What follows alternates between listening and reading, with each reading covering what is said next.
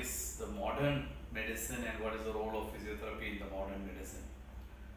I think physiotherapy has a great role in the modern medicine as a scientific approach and as a complementary medical science for the medical treatments.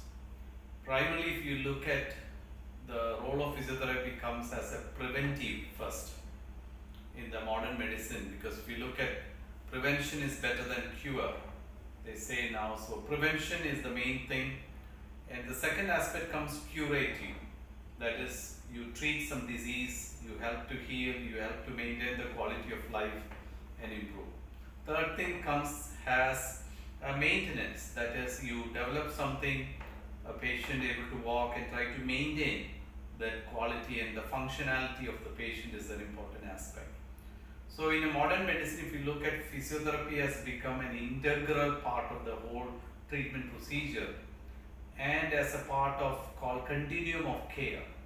That is, even after a patient go back to the community to home, the continuum of care of physiotherapy in the form of home health program, maintenance health, advices, awareness. Now we have seen the new emergence of telemedicine also in the physiotherapy field because of the COVID situation.